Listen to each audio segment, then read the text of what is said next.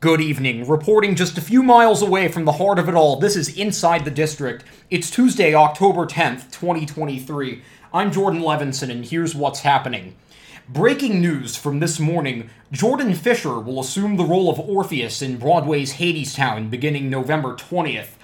As previously announced, Reeve Carney, who originated the role, will depart the show November 19th. This marks Fisher's fourth Broadway show. He was most recently seen as Anthony in the currently running revival of Sweeney Todd, the Demon Barber of Fleet Street. Hadestown continues its run at the Walter Kerr Theater.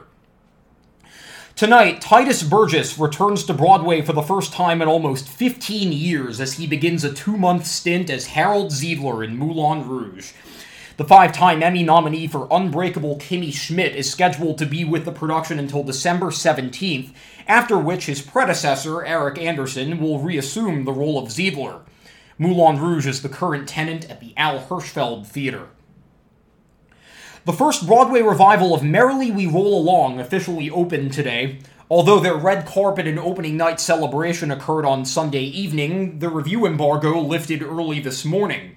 Reception was rapturous, with Jesse Green of the New York Times raving in his latest Critics' Pick designation, pointing out a thrillingly fierce leading turn by Jonathan Groff, heartbreaking in the poignant sense only Merrily has been found in the dark.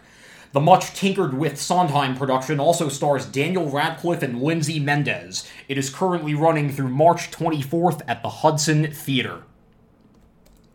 Shucked is embarking on a national tour the original musical is set to launch in Providence, Rhode Island next fall, and it will visit over 30 cities in its first year, including, of course, Tampa.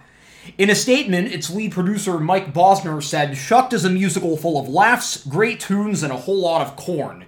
It was written from the heart and for the heartland. We could not be more excited to bring what audiences have been enjoying on Broadway to all our favorite cities across the country. The Broadway production continues its run at the Nederlander Theater. A West End run has also been announced for 2024. Purlie Victorious is offering $15 tickets to New York City high school students through a new subsidized ticket initiative in partnership with the New York City Schools Theater Program and Situation Project. Producers are eager to welcome students from all five boroughs to see the production given its significance. The initiative was made possible through the support of the Broadway community. Purlie Victorious is the story of a traveling preacher and his plot to reclaim his inheritance and his hometown church. On Broadway for the first time since its original 1961 mounting, it is currently set to run through January 7th at the Music Box Theater. The latest Broadway grosses came out today for the week ending Sunday, October 8th. The box office had a healthy 17% bump from the week before, despite the same number of shows running, the long Indigenous Peoples Day weekend played a nice part in that. Attendance was also up 6%.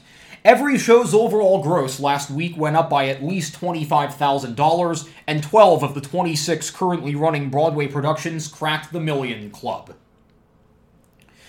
And finally, today it has been reported that composer Steven Lutvak passed away last night. The news was confirmed this afternoon by his longtime agent. Lutvak was best known for co creating the 19th century melodrama spoof A Gentleman's Guide to Love and Murder, which won the Tony for Best Musical in 2014. A Bronx native and NYU alum, he was a recipient of the Kleban and Fred Ebb Awards for lyric writing and songwriting in the theater, as well as the American Theater Wing's Jonathan Larson Grant. He had successful New York engagements at Carnegie Hall, worked as an adjunct professor at his alma mater in his later years, and was a frequent performance coach and cabaret performer. He leaves behind several new works in development, including some that were nearing fruition. Steven Lutvak passed at just 64 years old. And that's Inside the District for today. Once again, I'm Jordan Levinson. Lights out.